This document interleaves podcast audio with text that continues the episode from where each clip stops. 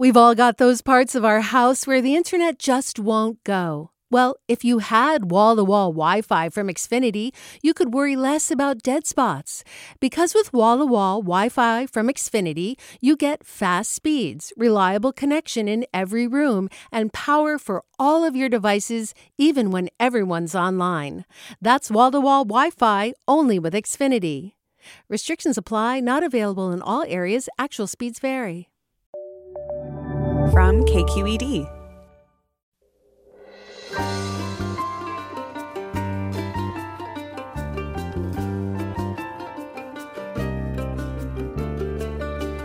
From KQED in San Francisco, I'm Mina Kim. The U.S. Postal Service began slowing down delivery of some letters and packages this month, among other cost saving maneuvers, while also preparing to raise prices. Economists say the changes will only turn more customers away and make the agency's long-standing financial woes even worse, and some 20 attorneys general have sued to block the implementation of the budget-cutting plan. We'll talk about what's causing the problems plaguing the Postal Service and how its operational changes may affect you. Join us.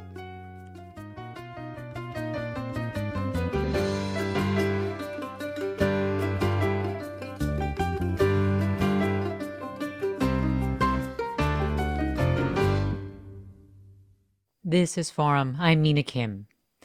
Has the mail seemed a bit slower than usual lately? Well, you're probably not imagining it since the U.S. Postal Service did begin slowing down some deliveries as of October 1st. At the same time, it's raising mail prices. For more on these changes, their impact, and what's driving them, we turn first to Jacob Bogage, business and technology reporter for the Washington Post. Jacob, thanks so much for joining us. Thanks so much for having me. So, about two weeks ago, the USPS instituted some major operational changes, cutting costs, trying to cut costs and raise revenue. And one of those changes is that they uh, implemented, quote, lengthened service standards. So, in other words, our mail is arriving more slowly than it used to. Can you tell us what we're talking about here? How slow is slow? Yeah, so what we used to be able to expect is mail delivery in between one to three days. That's called the service standard. No matter where you live in the country, no matter uh, what you're setting, as long as it has a first class stamp on it, one to three days. What we're seeing now is uh, two to five days, and that's going to vary based on where you live. If you live further away from uh, the destination of your mail, uh, your mail's going to take longer to arrive. That has a big impact when we talk about things like bills or medications, which are often sent from centralized locations, or when you're just trying to like communicate with family uh, that might live out of state. Uh, that's where it's going to have the biggest impact. And the reason for that is because we're changing the way your mail is going to get moved across the country. Instead of putting more of your mail on an airplane and flying it across the country so it moves more quickly. It's going to ride on a truck wherever, pretty much wherever it needs to go, unless it needs to go offshore. That's the big change we're seeing. And when you say it depends on where you live, so California will be one of the harder hit states? Yeah, we were able to analyze this for everyone's zip code on the mainland United States. I'm sorry, Alaska, Hawaii, Puerto Rico, and other uh, offshore territories. They were not included in the data set mm. the hmm. Postal Service turned in to analyze the impact. And what we found is states west of the Rockies are going to be the hardest hit by this. Um, that is because of the way mail is transported and the distribution of um, processing facilities in the western United States. They're more spread out. So it takes longer to get things to get to, from where they need to go. So if you think about California, LA to San Francisco, or even further up north on the coast, Seattle to Portland, uh, there was a shorter service standard between those cities. Now there is a longer standard purely because of the way the mail is being transported and the mileage cutoffs required. And so, is this all mail or certain types of mail?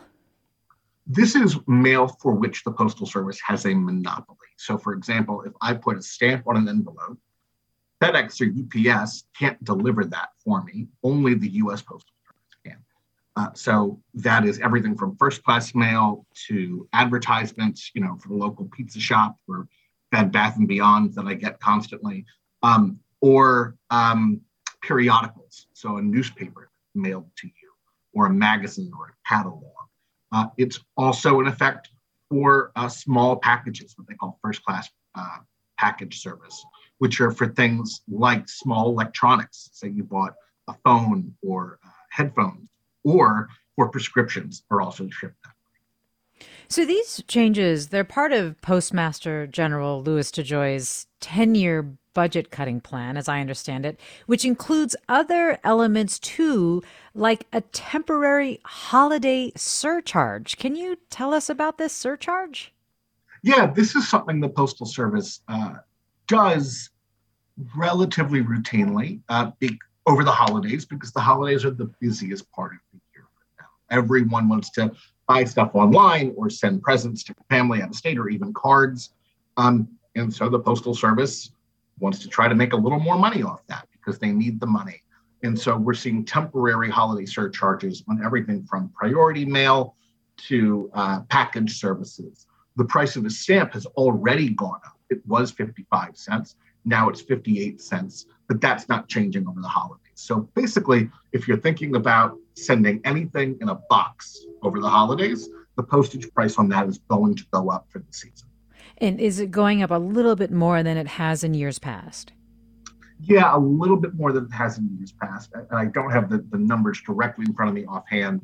There's a nice, robust list. We published this list and kind of what it means for each product. And the Postal Service has their own kind of menu of options as well. But it's about 5% across the board. So for someone like me and you, maybe that's not going to be an impact. But uh, if we're buying lots and lots of things, we have lots of nieces and nephews, for example, uh, and we're fortunate enough to be able to get them presents, we're definitely going to feel it. And there's questions about whether or not some of these price hikes could be extended uh, beyond the holiday period. And even as I understand it, uh, an increase in the frequency that uh, postage rates could change. Could you tell us a little bit more about those changes? Absolutely. So, yes, some of these price hikes are going to be extended. In fact, these holiday price hikes are in addition to across the board price increases the Postal Service has already made. So, we already made some in August. We're going to raise them again uh, for the holidays, and they're going to go back to normal after the holiday season ends. So, around the middle of January. Um, but then going on 2022 and forward, we'll see semi-annual, twice annually postage price increases uh, because of new authorization the Postal Service has to do that. Uh, remember, the Postal Service, for most of the mail it delivers, is a monopoly.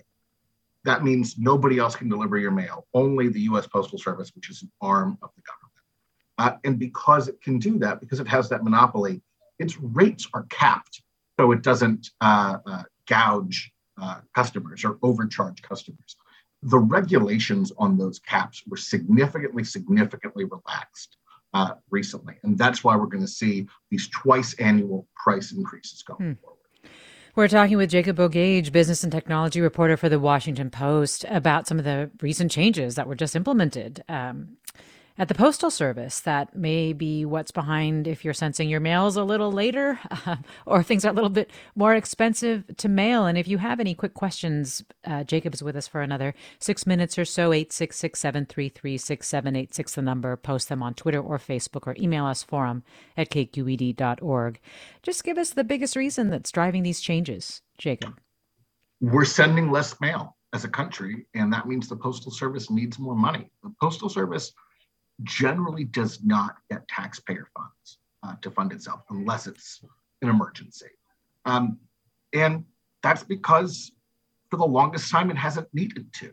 Uh, you know, before there was an internet, uh, before we could email and send text messages, we put stuff in the mail a lot. And uh, that meant business was really good for the Postal Service. As the internet has matured, business has significantly slowed down. When we send less mail, the Postal Service makes less money. And that, along with some uh, funky accounting maneuvers the Postal Service has in its obligation, means it's running out of cash, uh, which is, you know, $2 billion every other week is their payroll. So they need to have a lot of cash on hand and to move it around pretty regularly. Uh, they're not getting enough business to support themselves. And so that's why you're seeing not only these price increases, but kind of anywhere they can, uh, cutting back uh, or trying to experiment with new products. Hmm. Well, Robert writes What's causing the problems in the Postal Service? Republicans, of course, and their historic and increasing opposition to any operation for the public good. The Postal Service is only one more radical socialist program to them. This listener tweets When are they going to get rid of DeJoy? I thought they got new board members and they could vote him off now. Jacob?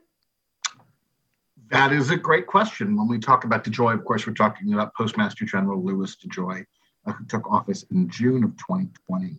Uh, he's a former supply chain uh, logistics executive, and he was a major donor to President Trump's uh, presidential campaigns.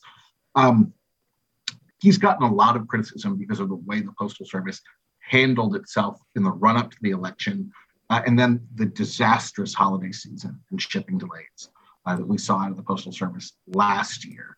Uh, he can only be removed by the Postal Service's Board of Governors which are appointed by the president and then confirmed by the Senate.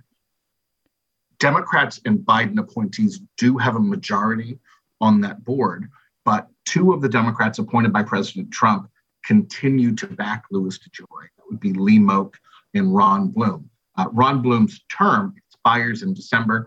President Biden can nominate a replacement for him if he so chooses. Uh, and that would be the biggest movement, uh, if the president so chooses, toward chipping away at Louis DeJoy's hold on the Postal Service. Are there any other members stepping away besides that one? There is one more. There's a Republican named uh, John Barger, who, of course, also was nominated uh, by President Trump. Uh, the Board of Governors is interesting. It's nine members. Uh, it can it cannot have more than five members of one political party. So generally, when you see one Democrat leave and one Republican leave, folks from the same party of the, of the departing board members are nominated as well. Um, it will be very interesting to see what the president chooses to do because uh, there is one independent on the board right now. Uh, so things can get a little bit more politically tense um, in an already politically tense Senate. Jacob, I know you need to leave us, and I know that you've been covering the shooting at a USPS facility in Memphis that killed two postal workers yesterday, and the shooter also died as well. Could you just update us on the latest here? Yeah, uh, it's it's tragic, and I was actually in Memphis at the end of September, uh, covering another shooting at a grocery store in a suburb just outside the city. So this is a community that really can't get a break, it seems. Um, the uh, the shooting yesterday, this was a non-career carrier, uh, letter carrier, who went back to his car, retrieved a firearm, and went back into the facility, which uh, is not really where customers would hang out. This is a kind of a closed facility. Shot a supervisor and a plant manager, and then uh, before killing himself. Um, it's that that's what we have at this point. It's it's tragic, and uh, the Postal Service actually has its own law enforcement arm, the Postal Inspection Service, which is one of the oldest law enforcement arms in the history of the country, and uh, they'll be investigating this and providing uh, mental health resources to folks uh, who work in that facility. Well, thanks for covering it, Jacob. And sorry you have to, but also thanks for for also updating us on the latest with the Postal Service. Jacob Bogage, business and technology reporter for the Washington Post. Stay with us. We'll be talking about the problems plaguing the Postal Service and possible solutions, and we'd love to hear your thoughts. You're listening to Forum. I'm Mina Kim.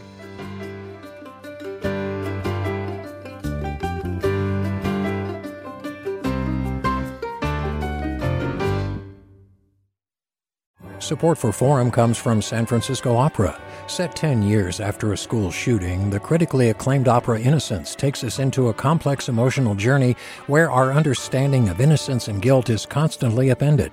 Kaija Saariaho's ethereal score collapses the past into the present as a community of survivors grapple with how to move forward. Don't miss the highly anticipated American premiere of Innocence, June 1st through 21st. Learn more at sfopera.com. We've all got those parts of our house where the internet just won't go. Well, if you had wall to wall Wi Fi from Xfinity, you could worry less about dead spots. Because with wall to wall Wi Fi from Xfinity, you get fast speeds, reliable connection in every room, and power for all of your devices, even when everyone's online. That's wall to wall Wi Fi only with Xfinity. Restrictions apply, not available in all areas. Actual speeds vary. You're listening to Forum. I'm Mina Kim. We're looking this hour at big operational changes at the U.S. Postal Service and what might be driving them and what might it mean for Postal Service in the future.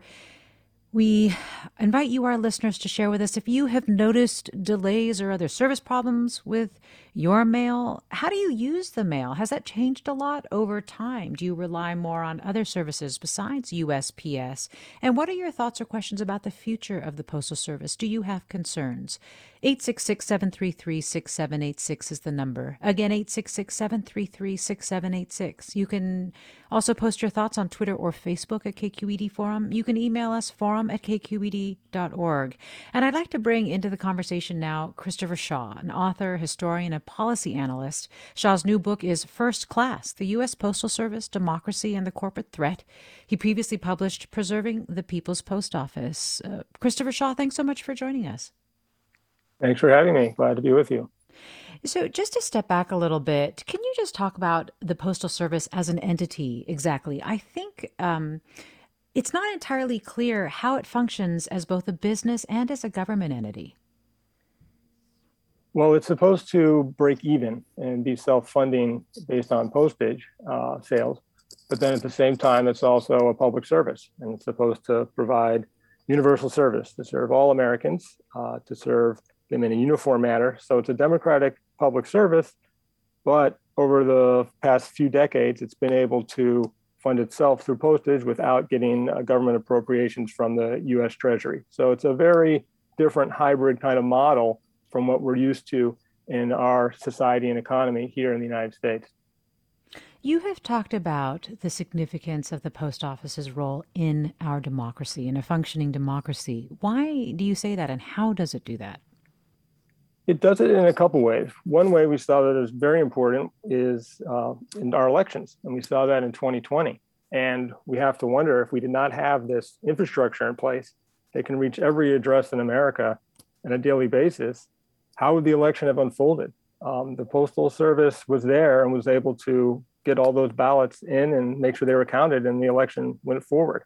So this vote by mail function it goes back to the Civil War when the uh, Union uh, soldiers and sailors were first able to vote by mail, and it is now becoming more important in our elections than it ever has been before. But there's also the Postal Service's role as a symbol of democracy. The fact that it serves all Americans equally. It doesn't matter where you live, it doesn't matter what your income is. None of these differences that divide us in a very diverse society matter to the US Postal Service we're all served equally. It is a mm-hmm. democratic public service. So the Postal Service is an example of democracy that we see in our lives every day. Talk a little bit more about that equity piece of this, the communities that tend to rely more on the Postal Service and also as a source of good, solid jobs. Yes, both of those are, are important. The groups who are most dependent on the Postal Service tend to be people who are older, who do not necessarily have computers or even know how to use a computer or the internet, people who are lower income, who cannot necessarily afford access to internet or uh, even have a computer or even a smartphone, tend to be more dependent on the postal system. Another group is uh, people with disabilities tend to be more dependent on it. And then people in rural areas. Uh, there's lots of rural areas where broadband internet is not even available if you can afford it. So these groups of people are more dependent on the Postal Service than, than others. And then as a source of jobs, um, the Postal Service has been an important conduit to help people to get to the middle class for, for decades. Uh, these are steady jobs. They uh, pay a middle class living standard. They have the kinds of benefits that used to be considered uh, American, like the traditional kinds of benefits in terms of healthcare and retirement that people expected if they worked a full time job. And it's a very large employer, the third largest civilian employer with around half a million uh, career employees at the moment. So it's long been a source of middle class jobs in this country and, and remains an important one today. Hmm. Well, Marilee writes The post office was one of the most efficient and best run agencies of the U.S. government. It was also the best loved agency of the federal government. This recent change to slow the mail is shameful. The retirement bucket needs to be brought in line. Adding a banking service would also help. DeJoy came in with the intent of destroying the USPS. He's destroyed dozens of perfectly good sorting machines. I refuse to use UPS or FedEx and give all my mailing needs to USPS. Christopher Shaw, I'd love to get your assessment of DeJoy as we're hearing how our listeners feel about the Postmaster General's leadership. We know that he has been criticized for having no experience with the service, uh, that he was a major fundraiser to the Trump campaign, but also that he's been quite clear that he w- wants to treat the Postal Service more like a business than a government agency. So, what do you think of his 10 year plan, given the fact that, as we heard earlier from Washington Post reporter Jacob Bogage, the Postal Service is really facing some significant budget issues as a result of the fact that people are using it less. I think that unfortunately the approach he's taking is uh, short sighted. It's a short term one. And because because when you start slowing down the mail, then you're going to reduce patronage. So it may save some money in the short run, but in the longer run, you're making it a less valuable service to the American people and you're making it less likely for them to use it. That's the problem with service cuts. So I think that that is a is is not uh, really the kind of innovative way that uh, we should be thinking about going in in the future. Um, at the same time, DeJoy is behind a uh, he's backed. He's the first postmaster general to back uh, the Postal Service getting back into financial um, services again. So there's 8 million unbanked households in this country. And the post office used to operate a savings bank. For a majority of the 20th century, it operated a savings bank. And the Postal Service is exploring this again through a pilot program. It's just in four post offices right now, but it allows uh, people to go in and cash either a payroll check or, or a business check. And so this is the kind of creative things that I think the Postal Service should be looking at doing, which in this case, in terms of banking, it's done it before, um, as opposed to this short-term uh, approach to just cutting costs and degrading the service, which I think undermines the, the agency and drives away uh, people from using it.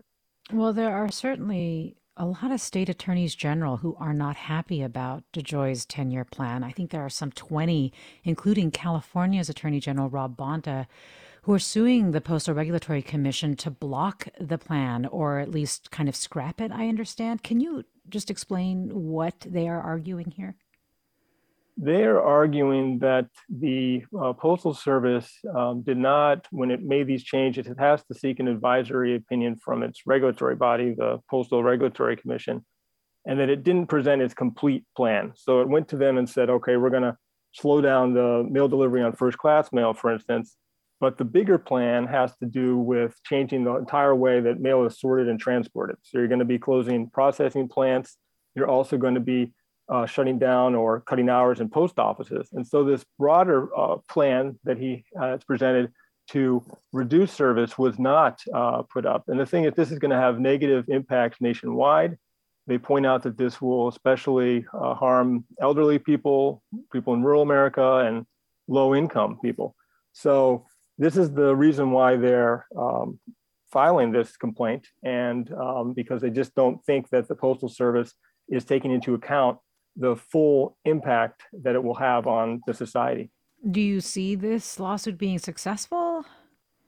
I think that they have a definite case because there is a broader plan that has been outlined here that does go beyond just the uh, postage, uh, you know, the changes in the, the, the, postage increase that is happening or, or the way that uh, mail delivery is being slowed down. So there's a broader change of foot here and a lot of interests and a lot of groups have uh, care about this and, and, have a stake in it.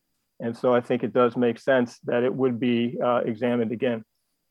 Well, let me go to some calls. Frank in San Francisco. Hi, Frank. What would you like to say? Hey, uh, the previous guest spoke uh, kind of disparagingly about uh, accounting clerks, I think, as the post office. Uh, but what it is, the UPS was required to fully fund the retirement system 75 years into the future by, uh, I think, 2006 Congress signed by Bush.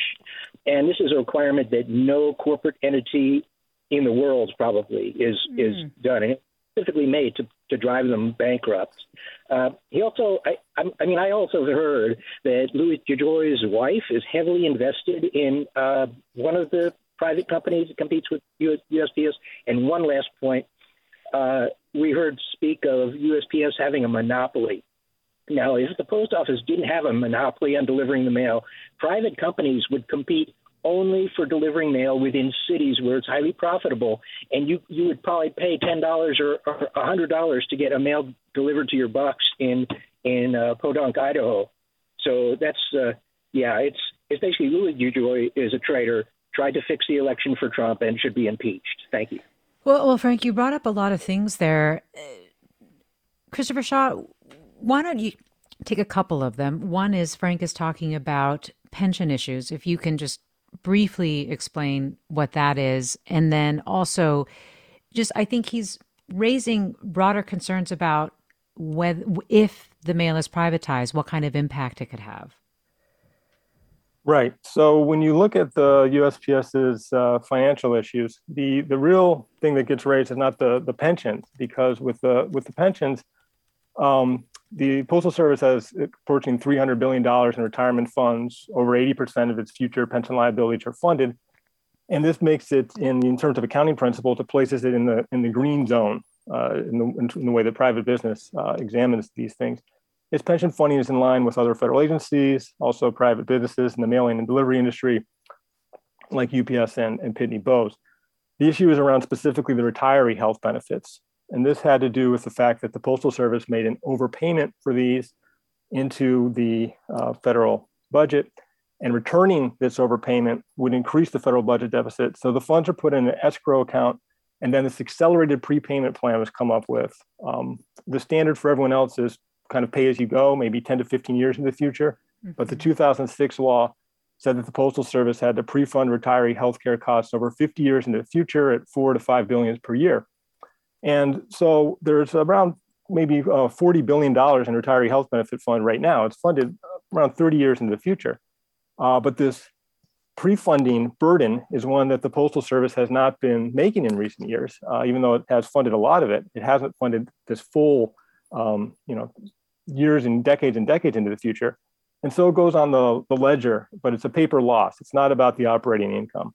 Um, so it looks like a deep financial crisis, but in terms of cash flow, the Postal Service has actually been doing a lot better in uh, recent years. And in fact, a, a, task force that the Trump uh, administration did, which was you know a, a, critic of the Postal Service, found that if you were to take away this pre-funding requirement, um, you'd have up to one billion dollars in net revenue or operating profit each year for the for the Postal Service. Um, wow. So close to ninety percent of Postal Service losses come from this pre-funding of the retiree health benefit uh, uh, fund. And so when people talk about the financial crisis, that's really what they're what they're talking about. And again, it's a unique burden on on the postal service. Um, so the caller is, is very much uh, uh, correct to, to point out that that is a very salient issue when we have these discussions. We're talking with Christopher Shaw, author, historian, and policy analyst. His new book is First Class The U.S. Postal Service, Democracy, and the Corporate Threat. And I'd like to bring Jesus Salas into the conversation now, Associate Professor of Finance at Lehigh University College of Business. Professor Salas, thanks so much for joining us. Oh, it's great, great to be here. I think this is a great time for you to join the conversation because we just got that call from Frank and Christopher explaining the pension liabilities of the Postal Service, but that at the same time, if you took that away, it's actually in decent financial shape. You know, one of the things that we've been hearing is potentially that the post office is in a death spiral. That was one of the things that a, a person with Save the Post Office told NPR that people will use the Postal Service less, revenue will decline, and so on. And essentially, the post office could be no more. But is it more viable than we think? Like, how bad is its budget situation? So uh, let me first, you know, say that you know I, I I will say some bad things about the USPS, but I, I think the USPS is a great institution. I agree with Christopher, and you know, I think the USPS has done a lot of great things for us. You know, but I, but I will say, like we all know that the USPS has had some troubles because people are delivering mail, less mail. We know that, you know, and you know, the big question about the pension funds, you know, is is the big one that's you know driving all this, you know, question about what to do about this. Um, I'll say, you know, I don't think the USPS is about to go bankrupt, you know, per se. You know, like there's no uh, you know, it's no imminent threat that the USPS is going to stop paying their debt, and so therefore it cannot declare bankruptcy. On the other hand, you know, the question about you know this pension system you know being in a big hole you know i think it's a very serious uh, situation because like you know we're talking about you know primarily uh, a defined benefit plan right? So most corporations in the us most businesses in the us don't really have a defined benefit plan right? And and the reason for that is that because again changes in society have made it very difficult for a, a population to continue paying benefits uh, for people who've retired uh, because they're living longer, right? And so we have a problem. We have a problem with Social Security. We know that. We know that defined benefit plans, you know, are unsustainable. Um, and so this is where we are today, right? With a big hole uh, in a defined benefit plan. Corporations like UPS, you know, have said we're going to stop doing a defined benefit plan. You know, the, the idea of refunding only makes sense for defined benefit plans. That's why you, you know we don't really have other corporations having to pre-fund uh, pension funds, right? So you know that that's really the, the key to this issue. And what we're talking about is saying, look, we're not gonna we're not gonna save for for the people uh, who are working right now. We're not gonna save for their retirement.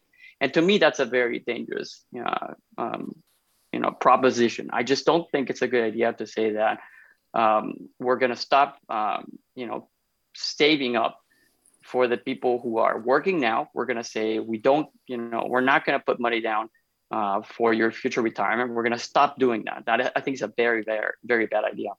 But what would it require? Noel tweets, when is Congress going to get rid of the unsustainable pension rules? And another Listener writes, Jonathan, the USPS should be funded by Congress. Isn't the USPS in the U.S. Constitution? Get rid of DeJoy. The delays in mailing will cost low income people the most because they will pay late fees on bills.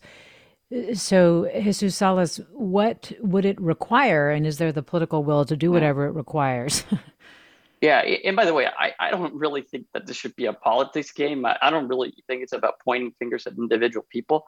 Honestly, the problem with the USPS is not because of DeJoy, it's not because of Biden, it's not because of Trump. The problem with the USPS goes, you know, be, goes back to the internet, right? So let let's start with that. And I think that you know my my my proposal is for the USPS to do what you know most of the corporations in the US have been doing for the last you know 30 years, I guess, which is to um, get rid of the defined benefit plan. So for anybody who comes into uh, the USPS, uh, now uh, starts uh, retirement, uh, funding their retirement as if it was a um, an account, right? So you you put money into your retirement fund, and when you retire, you know you you use money from that uh, fund right? And then for the people who have been contributing to the defined benefit plan, there is a liability right now. And I think the US government needs to pay up that liability. I think the, the people of the United States should uh, pay money in order for uh, the people who have worked for the USPS. Uh, it's important for us to to say that look, we care about you and we are going to fund your retirement benefits. I don't agree that we should stop funding their retirement benefits. I just think it's a bad idea. But I do think that the government should step in and help out because I think we promised them uh, that they were going to have a good retirement, and you know that we should deliver that.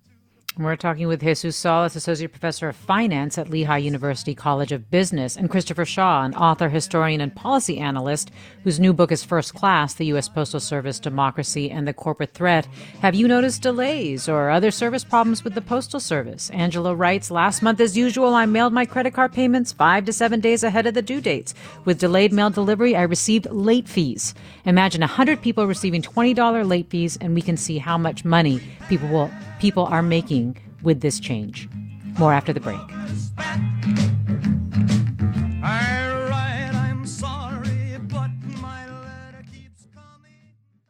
Support for Forum comes from San Francisco Opera. Set 10 years after a school shooting, the critically acclaimed opera Innocence takes us into a complex emotional journey where our understanding of innocence and guilt is constantly upended. Kaija Saariaho's ethereal score collapses the past into the present as a community of survivors grapple with how to move forward. Don't miss the highly anticipated American premiere of Innocence, June 1st through 21st. Learn more at sfopera.com. We've all got those parts of our house where the internet just won't go. Well, if you had wall to wall Wi Fi from Xfinity, you could worry less about dead spots. Because with wall to wall Wi Fi from Xfinity, you get fast speeds, reliable connection in every room, and power for all of your devices, even when everyone's online. That's wall to wall Wi Fi only with Xfinity. Restrictions apply, not available in all areas, actual speeds vary. Welcome back to Forum. I'm Mina Kim. We're talking about recent changes with the Postal Service and problems plaguing USPS with Christopher Shaw, an author, historian, and policy analyst, and Jesus Salas, an associate professor of finance at Lehigh University College of Business. You, our listeners, are with us.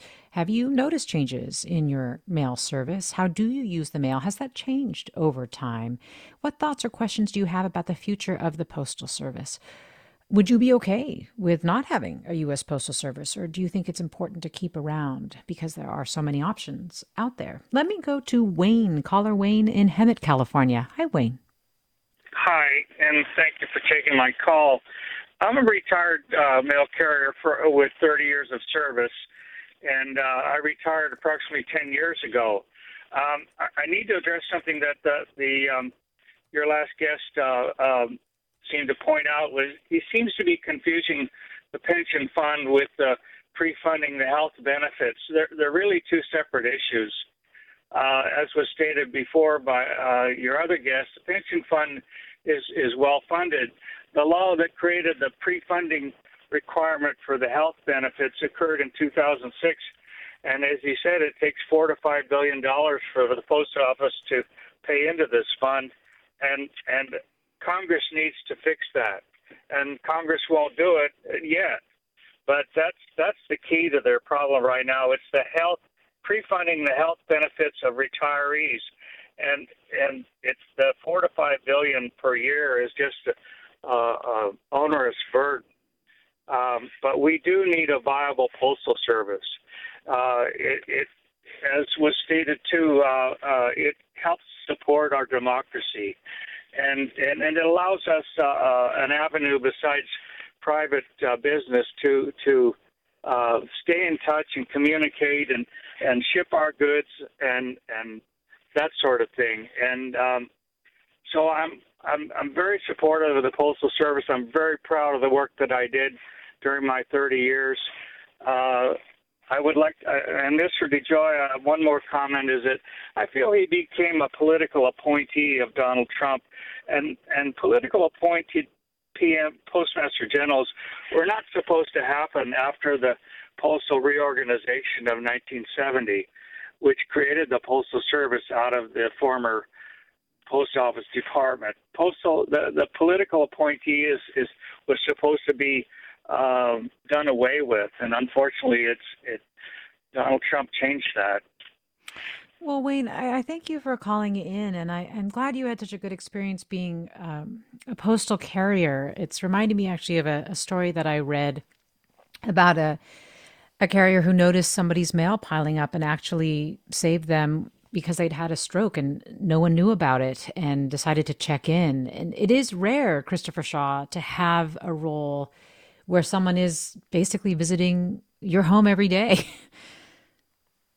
That's right. Yeah, and this happens. I mean, literally every week. There's stories where uh, postal carrier who is has their eyes open and pays attention and cares about the people on their route is uh, putting out a fire. They're uh, notifying that an elderly person has become unresponsive. They're locating a missing child. I mean, uh, the urban theorist Jane Jacobs talked about eyes on the street, meaning a lively uh, kind of public space and along the streets where people uh, kept an eye on each other, and how this made uh, life a lot better and a lot safer. And that is a role that the letter carriers uh, of this country uh, play all the time on a regular basis.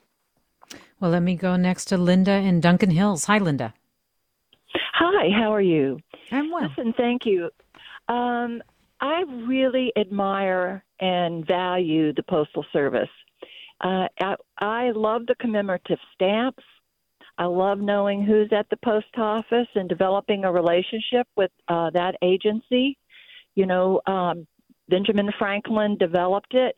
I loved the commemorative stamps and use the Postal Service all the time for personal mail. And I consider each card and letter I send a, a gift now.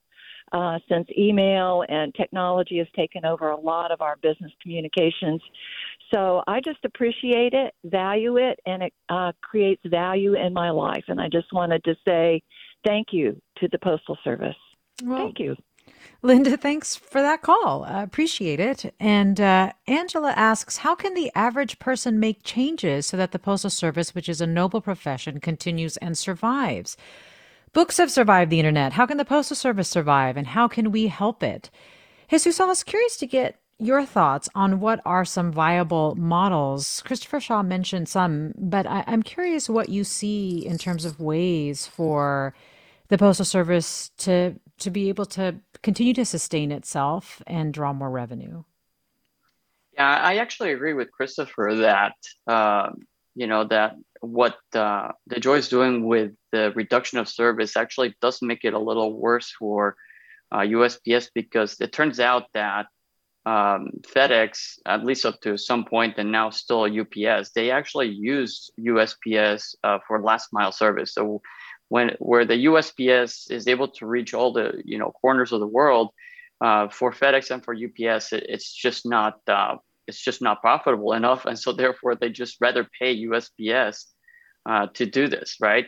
Um, I think the idea of banking, I think, is a great idea, uh, but I, will say like more generally, I think um, I think we should pay for it. I mean, I, I think frankly, either whether it's subsidized by the government because, as Christopher said, you know people with lower means um, use or rely more on USPS, or um, or or increasing prices. Either way, um, I think that uh, we're going to have to to think of ways to uh, to keep the USPS, um, and um, and so I do think it's important for us to think of like you know how we can increase the revenue.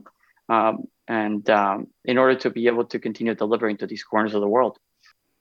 So, are you saying that uh, if if postal rates reflected the true cost of delivering mail to all the places that the U.S.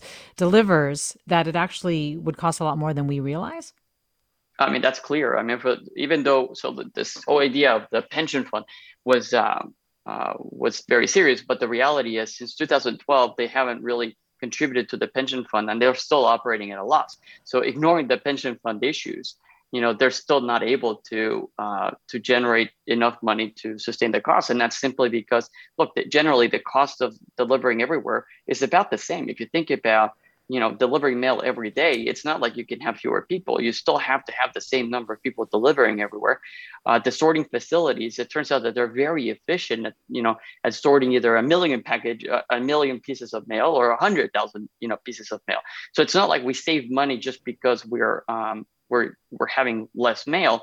So so because of that, because now that we have lower economies of scale, it's just more costly uh, to uh, do the business of the USPS, and so therefore the reality is um, somehow somebody has to pay more for it.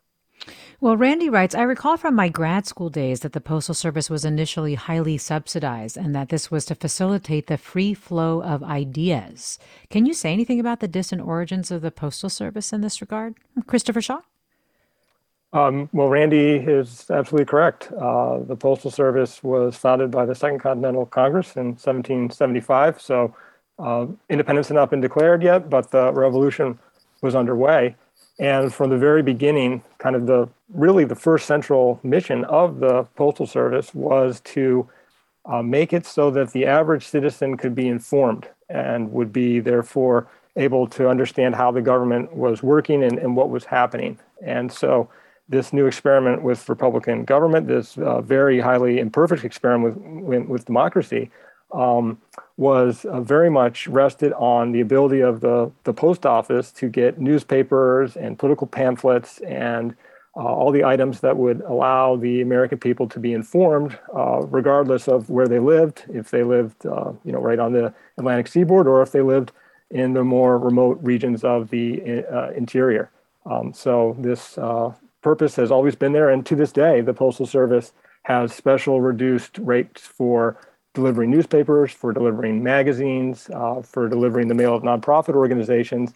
And all this is part of the social mission of the Postal Service and the idea that it is supposed to help uphold the common good. Hmm. Well, Bonnie tweets, as a recent hire at USPS, I tell you, it's an unsustainable path. I was hired into a sub part time job. I work six days a week, over eight hours a day. The job I work is not the job I was hired for and oriented to. According to one trainer, only 43% of new hires stay past one year due to Amazon packages.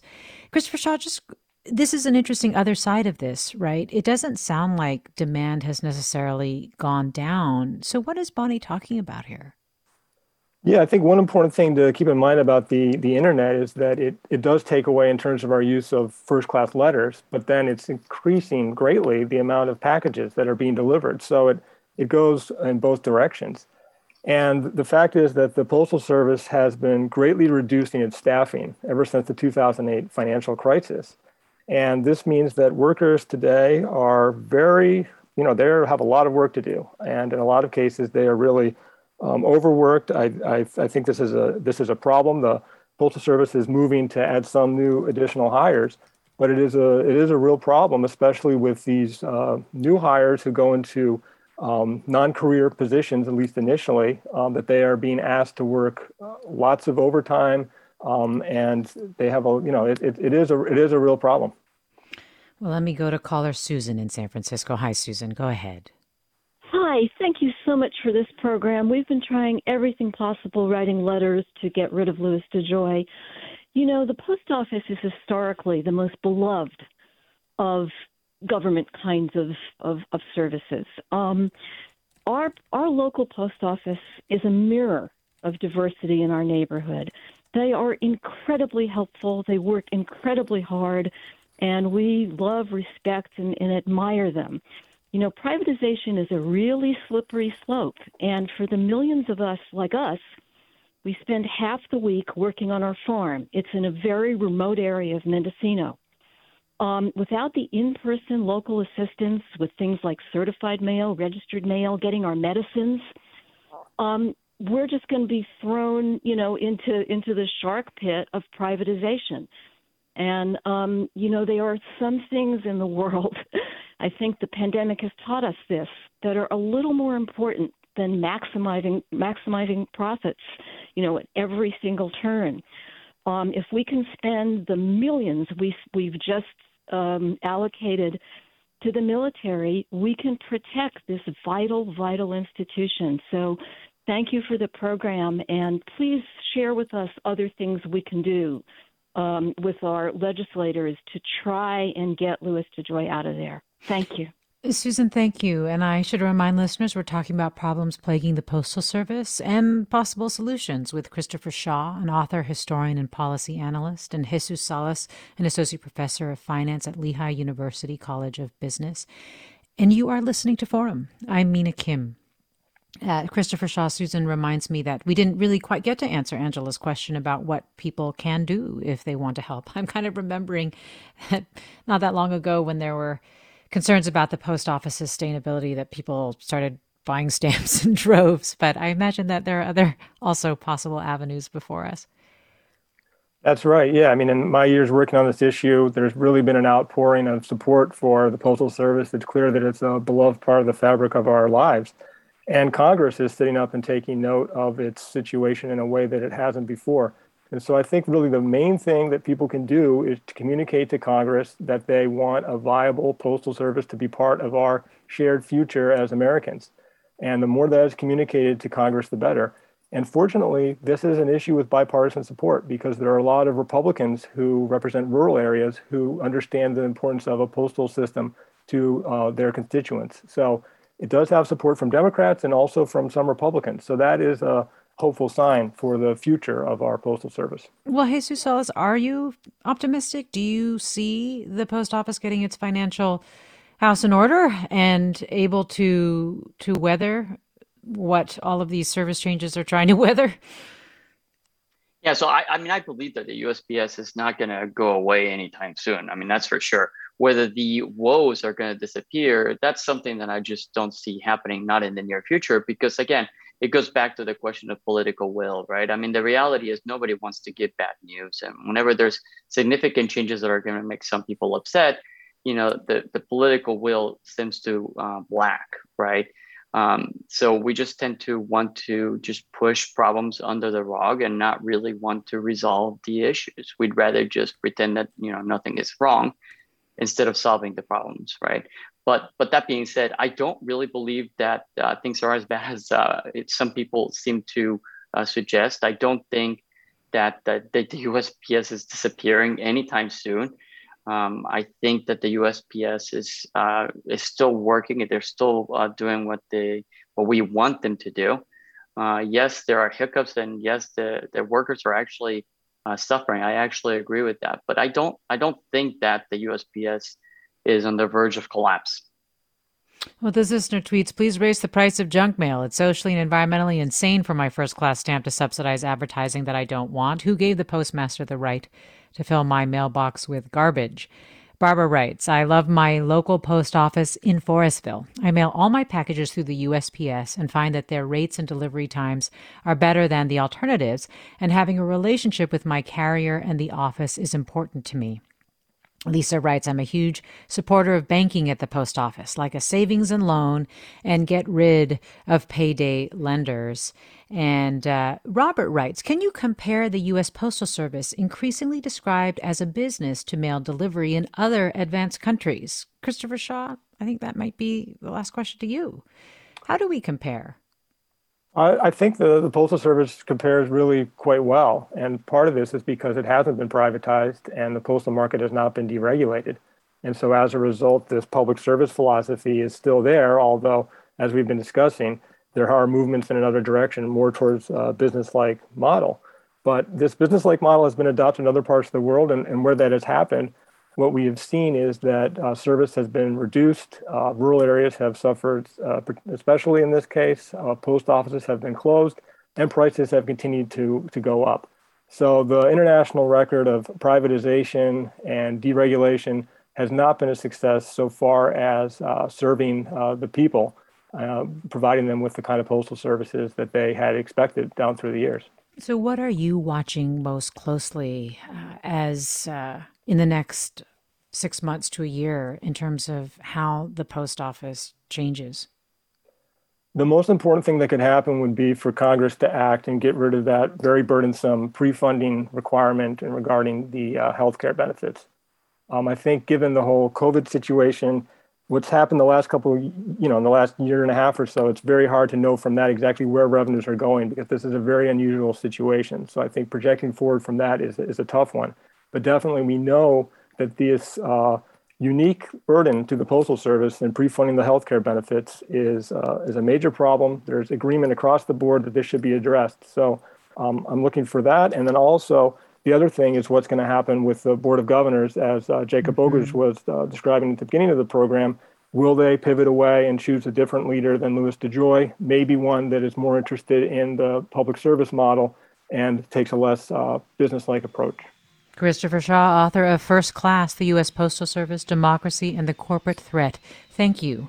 Also, Jesus Salas, Associate Professor of Finance at Lehigh University College of Business. My thanks to you as well. I leave us on this note from Susan, who writes We pick up our mail from our local post office, boxes at the post office. This is a social center for our community. During COVID, it is the only time we have masked contact with our neighbors keep the post office alive in the USA. Well, thanks, listeners, for sharing your reflections, thoughts, and it sounds like a lot of love for the Postal Service. You've been listening to Forum. My thanks to Blanca Torres for this segment. I'm Mina Kim.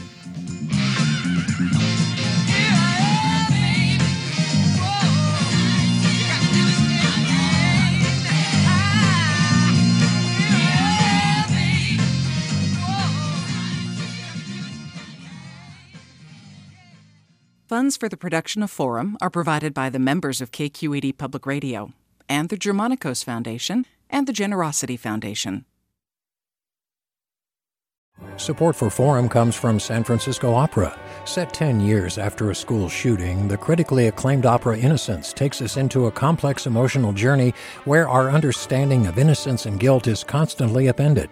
Kaija Saariaho's ethereal score collapses the past into the present as a community of survivors grapple with how to move forward. Don't miss the highly anticipated American premiere of Innocence, June 1st through 21st. Learn more at sfopera.com.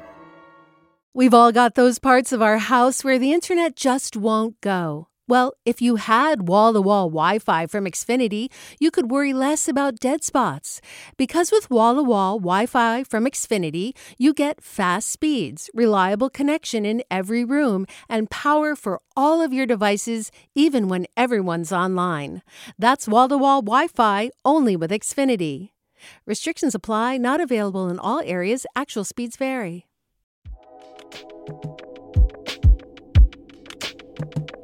You ever wonder what it's like to live alone, hidden in the woods, not speaking to a single soul for 30 years? Or wander the desert, uncover a hidden well, and dive to the bottom of the deepest water hole for 2,000 miles? The Snap Judgment podcast takes you there with amazing stories told by the people who live them, with an original soundscape that drops you directly into their shoes. Snap Judgment Listen and subscribe wherever you get your podcasts.